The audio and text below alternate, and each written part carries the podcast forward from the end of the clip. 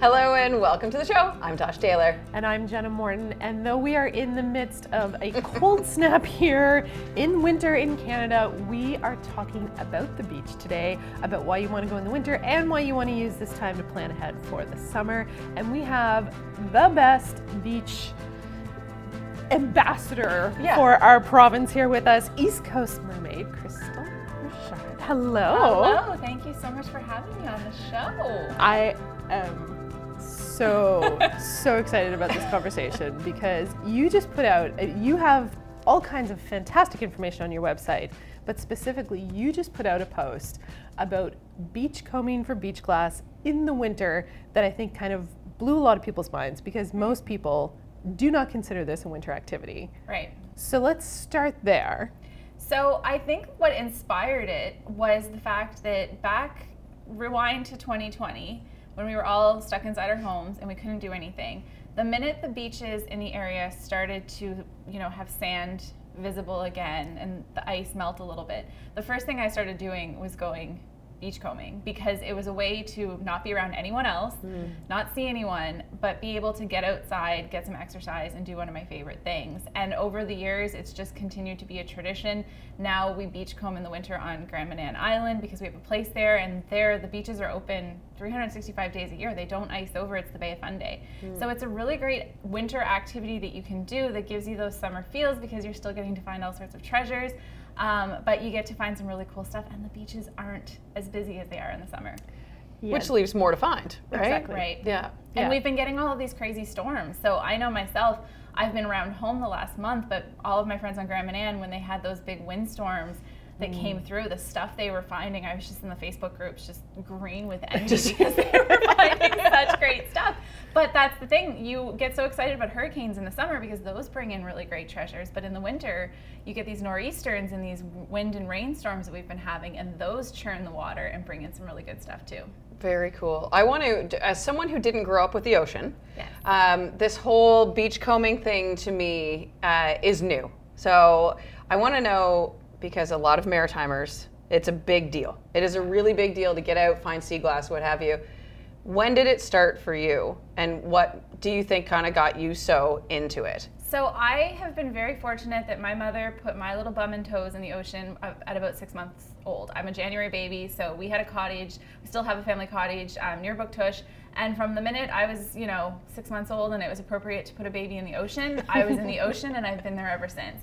So growing up and spending summers at a cottage nearby, I was beachcombing before I even knew what beachcombing was. Mm-hmm. I was picking up crabs and seashells and eventually sea glass and we always had really great sea glass at the cottage so over the years all of my childhood we were always collecting sea glass but it actually breaks my heart because i think of how much of it we tossed because we thought at the time we were just you know, oh, we're doing the beach a favor, picking up trash. We'd keep the really good stuff. Like we used to find bottles galore, and and we'd keep those. But a lot of it we would just toss because we were beach cleaning, right?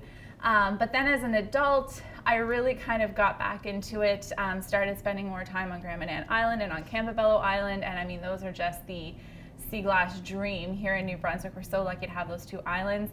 And that's when I really realized that with East Coast Mermaid, where I was already talking about life in New Brunswick and all of the great things about coastal living, that sea glass was actually a huge part of that. So then I kind of made it my whole personality. and then you really deep dove right into it. Yeah. Yeah. Yeah. yeah. So let's talk a little bit about some of those treasures because you've brought some things in yes. to show us. And I know the people listening to the podcast version can't really see, but we're going to describe what we're looking at. And you can head to, to Crystal's social media and you'll find pictures and just be yeah. wowed. But you have some like absolute like unicorn gems here of the like people who are into looking yeah. for sea glass look for some of these items for years. Right. So I think, I mean, I just mentioned bottles. This one here is um, probably, I've had a lot of people say it probably might have held um, like baby aspirin because back in the days, if you had to take aspirin for anything heart related, they didn't want you to have a big bottle because you had to carry it in your pocket, especially for men. So they would make these really tiny little bottles. And this I actually found near Bouctouche. So this is something that's completely achievable in, you know, a 30 minute radius from Moncton. You can find things like this. Um, I also have a lot of stoppers that I found over the years that just make me very excited. Um, oops, this one here is a turquoise one, which is always the like most coveted. But this is a pirate glass stopper, and so to find something that's actually black all the way through is very rare um, for stoppers. Not many stoppers are solid black, um, and pirate glass at that. And then this would have been from a decanter most likely. Um, but yeah, so stoppers are very like bucket list item for sea glassers. Yeah, absolutely. So for anyone who doesn't mm-hmm. know what we're talking about when we say a stopper, or they're like, what, what were these things? Where do they come from? What so these what were, were um, bottle stoppers. Mm-hmm. Yeah. So some of them were for decanters, some of them were for bottles of alcohol or medicines and things like that. But back before we had screw tops, we had bottle stoppers. So they okay. would go. I mean, obviously this one doesn't fit, but they would go in the little bottles um, to close it. Okay. Yeah. And um, you had mentioned pirate glass. Yes. Can you explain what pirate glass is? Um, you did quickly say it's black glass that you can't see through. Right. Um, so that's super coveted. Let's talk more about this giant chunk you have in front of us too. Right. Yeah. so okay, so backtrack. So pirate glass. It doesn't have to be that you can't see all the way through. Okay. So this one here just happens to be actual black glass. Okay. Um, but pirate glass is typically anything from a red. It can be red, um, purple, green, brown, but it's so dark at first glance that it almost looks like a rock. So p- finding pirate glass has actually been my favorite little thing to find this year because you have to have a really good trained eye for it because oftentimes it just looks like a rock when it's sitting mm-hmm. on the okay. on the beach. Interesting. Um, what's cool about pirate glass is that some of it does date back very very old times, but a lot of it is actually not from the pirate, the golden age of piracy from the 1700s and early 1800s. So a lot of times when people find pirate glass, they get really excited because they're like, "Oh my God, Captain Kidd drank out of this." And of course. Well, probably not, unless you were to find um, a glass case gin bottle like this. So I found this on Grand Manan um, this September after one of the hurricanes that we had. It was just laying on the beach like that. And so I started doing some research, and this would have been from the 1700s, maybe early 1800s, um, definitely from the pirate era. And there is a rumor that Captain Kidd hid treasure mm-hmm. on Grand Manan Island. So I was just using this as my own little Oak Island evidence that it's more than Oak Island has found. So yeah, that's a good point. And what's really cool about this, so this one is actually kind of green if you look at it in the light, okay, yeah. this would have been um, blown glass because it has little bubbles in it. And what's cool about this is this would actually contain DNA. Because if you had someone from the 1700s actually blowing into this, there would be little droplets of saliva. So there could literally be like pirate, this might be the pirate DNA of Captain Kidd it right here yeah. in our in, studio. in the palm of my hand. So I'm gonna keep looking for that treasure, and um, yeah. So yeah, that's that would be legit possible pirate glass. Very cool. Um, but like this is also a piece of pirate glass that's just big, chunky. Probably would have come from a bottle, um, a rum bottle, and I honestly think that's probably where a lot of this idea of pirate glass came from, mm-hmm. because the big rum bottles that they, we picture, you know, Jack Sparrow drinking out of, um, would have been those dark colors. And the way that that one is, like, I 100% would have thought that was a rock. Yeah. Like that you saw, if you see this, oh, yeah. if you're just listening, it really does look like just a smooth.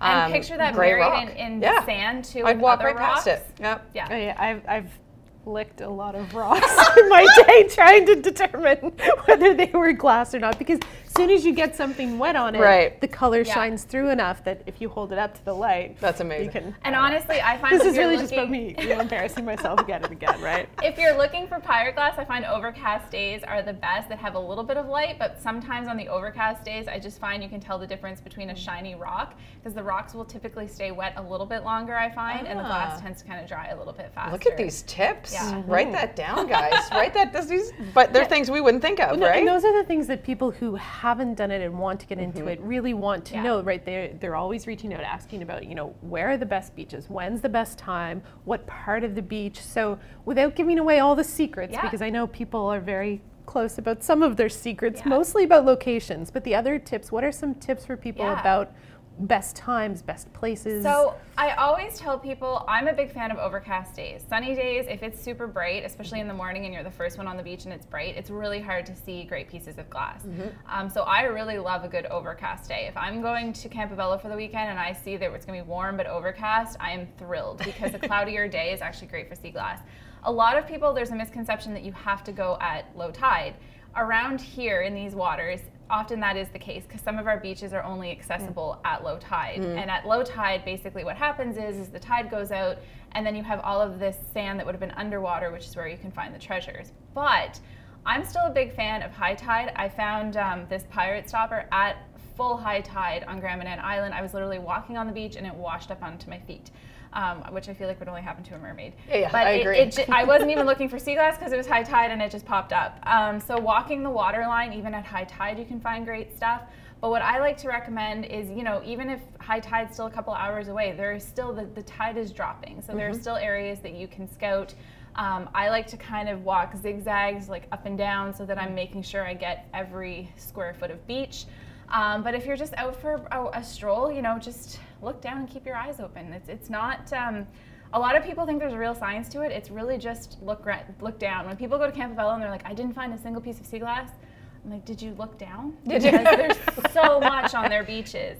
Um, yeah. Yeah. I think in that case, it's a lot of, of, that idea of not realizing that glass sometimes looks like rocks. Yes. Like right. a lot of times, it, until you get that idea in your head and find those first couple pieces, it right. does. You, you think, oh, I didn't see it. It's because it was there and you thought it was a rock. And yeah. that's an important thing to note because some of the best sea glass beaches are actually rocky beaches.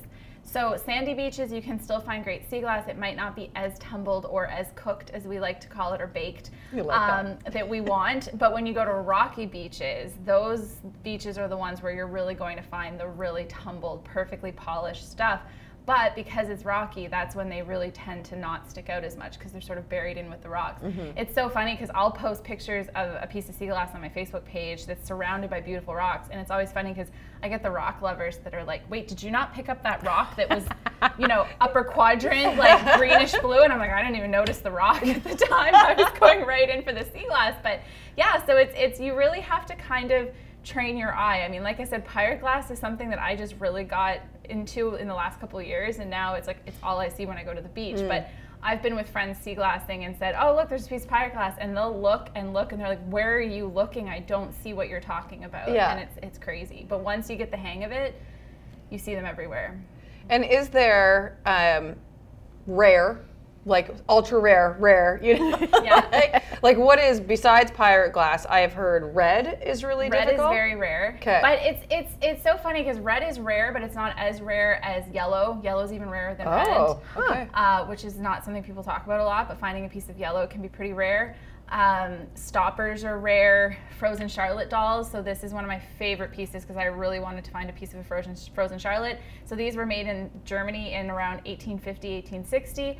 Um, so finding a frozen Charlotte is rare because they only made them for you know maybe 50 years, not even. And then there was only so many in the world, and so if you find one of those on the beach, it's quite rare. So. And people, may I see? Of course. People. So this is this is a doll leg. Uh-huh. It's, it's a, it looks like a doll's leg. It Very looks tiny porcelain. Yeah, little yeah. itty bitty porcelain doll leg. So, but there has been enough of them found that you knew to look for one. Yeah. And yeah. again, I can mm. see, you know, thinking that would be a rock. Yeah, I would. Yeah. Prob- I would probably go past that. I would probably not notice if you didn't see the unless hole I saw and, yeah. or, or the foot. The foot possibly, depending on how it was. Yeah, how but it laid, yeah. yeah. Another thing too is marbles. A lot of people get really excited mm. about marbles, but I always like to caution people that a lot of people are seeding mar- marbles now. So seeding is when people go to the beach and they put glass and they break dishes and the idea is that they're creating sea glass, but the reality is sea glass needs at least 50 to 75 years yeah. to actually get tumbled to be sea glass. So So you're littering. Right, which is not really the best thing no. and especially with marbles. So a lot of people get excited because they'll find a marble at the beach, but the first telltale sign is it's not polished. If right. it looks perfectly smooth like it doesn't have a single scratch in it, that was planted. And then a lot of people I know have been finding one marble and then they'll find an identical one like three feet away. So it's mm. like, well, obviously this has not been to the sea and back. It was thrown there because people are starting to catch on. Marbles are really cool right now.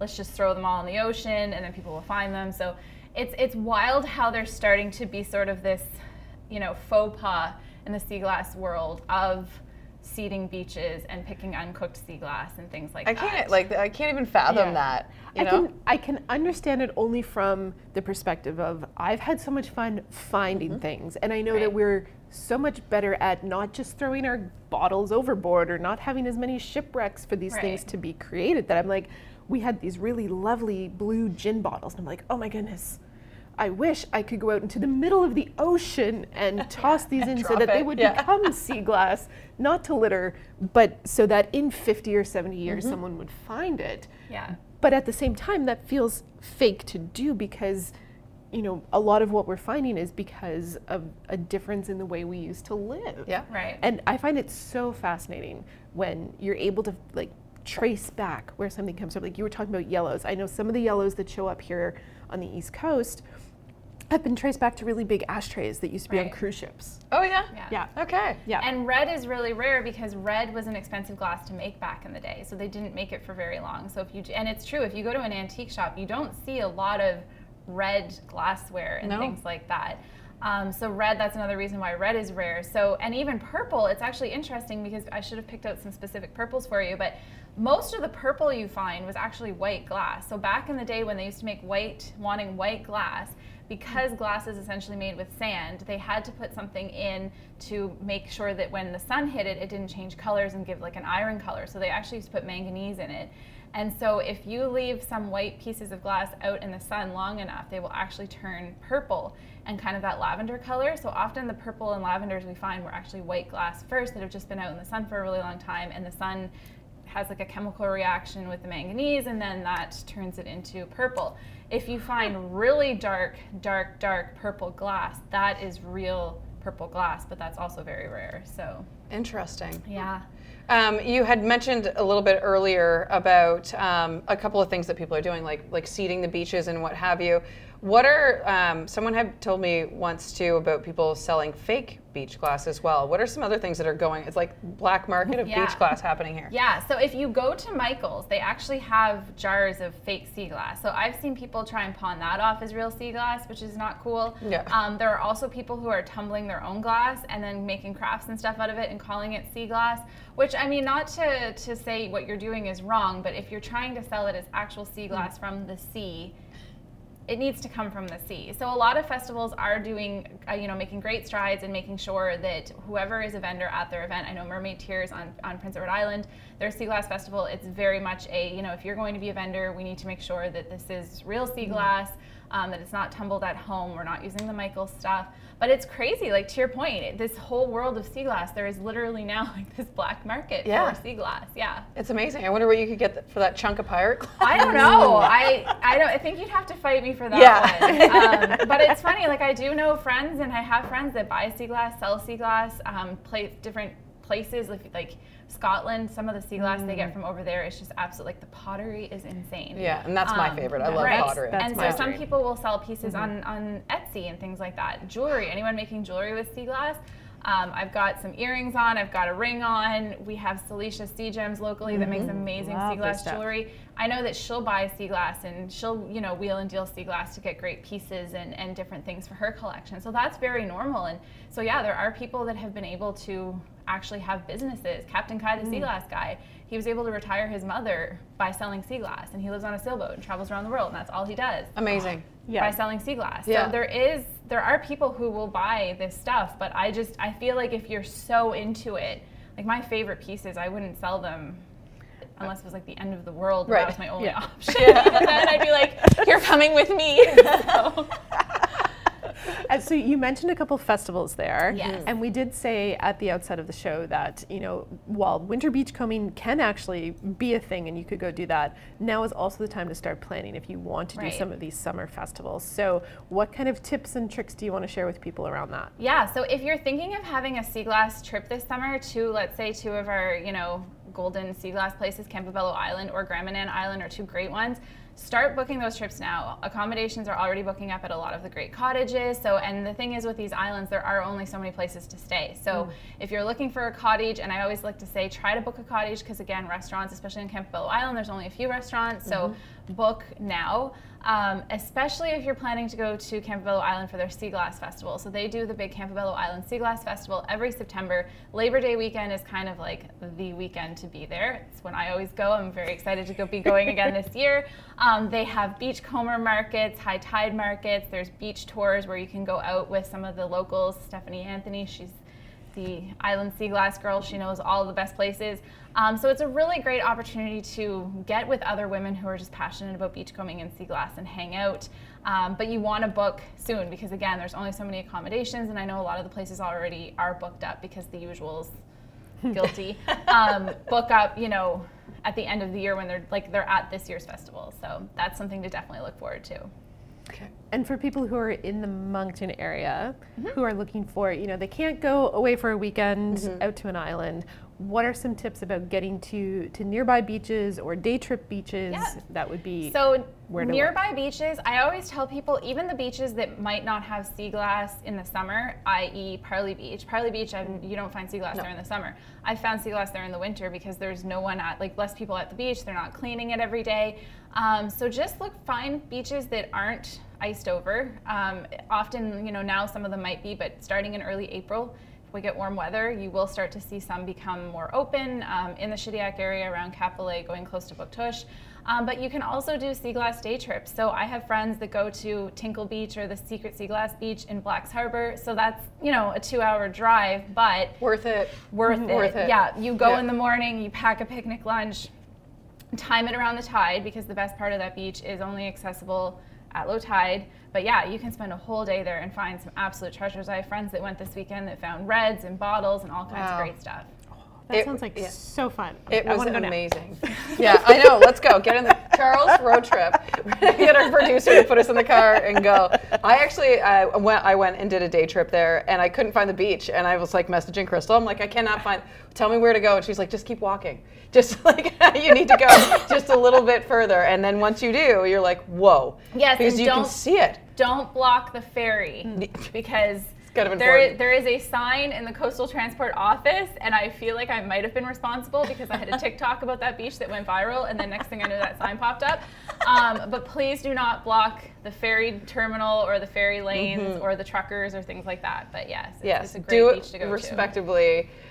Absolutely. There. What about like sea? Speaking of respectably, but like sea glass etiquette, like. Mm you know, picking everything up or leaving stuff behind? So I like to encourage people is it's tempting, but try to leave some for other people. Mm-hmm. If you've gotten some really great pieces, you know, you don't need to pick every piece of white or green on the beach. If you find mm-hmm. really great blues, obviously no one's going to judge you to take every, you know, gorgeous blue that you find. Yeah. Um, also make sure it's cooked. Make sure that it's tumbled and frosted. Don't pick fresh glass because that's, you know, it's not really technically sea glass yet. Right, right. Um, and the final etiquette thing that I like to recommend is and never ask people what their sea glass beach is. There are ways around it, but if anyone's ever, and I'm sure people listening will have been in a sea glass Facebook group at some point where they have made the mistake of saying, Oh, what beach did you find that at? And then people attack them. That is completely normal. I think we've mm. all been personally yelled at in a Facebook group about sea glass.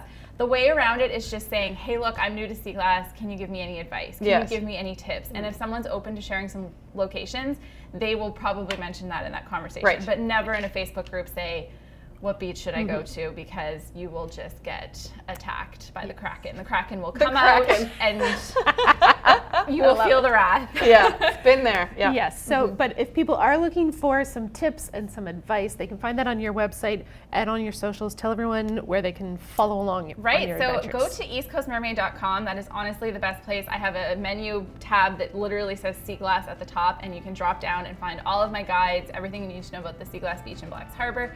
And we've got a lot of really cool things coming this summer. Can't talk about all of it yet, but um, we're looking to add some more opportunities to sea glass together and do things in the sea glass world this year. So definitely make sure to go there. And on Instagram, it's at East Coast underscore mermaid. So I'm always posting all my finds there too. Excellent. Thank you so much for being here. Thank you for having me. Oh, I know. Now we get to have the really fun part of digging through her collection for a while. So. we'll put, we'll take photo, photos. Yeah. Thanks for tuning in, and we'll see you again next week.